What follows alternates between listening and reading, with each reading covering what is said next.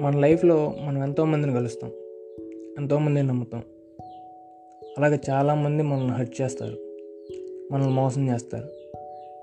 దాంతో మనకి ఈగో పెరిగిపోయి మాట్లాడడం మానేస్తాం.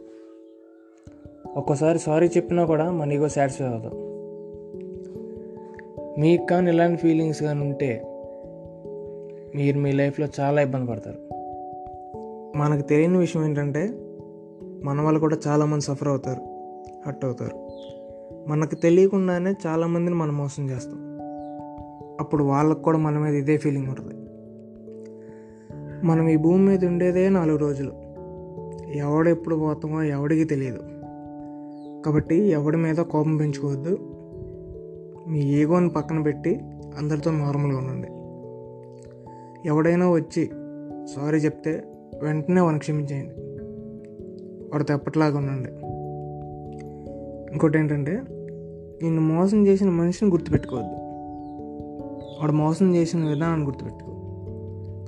వాడు ఏ విషయంలో నిన్ను మోసం చేశాడు అనేది గుర్తుపెట్టుకొని రెండోసారి ఆ విషయంలో నిన్ను ఎవడో మోసం చేయడానికి ఛాన్స్ అవ్వకు సో ఫైనల్గా చెప్పేది ఏంటంటే మనిషి అన్నాక తప్పు చేయాలి. ఆ తప్పు నుండి ఎంతో కొంత నేర్చుకోవాలి.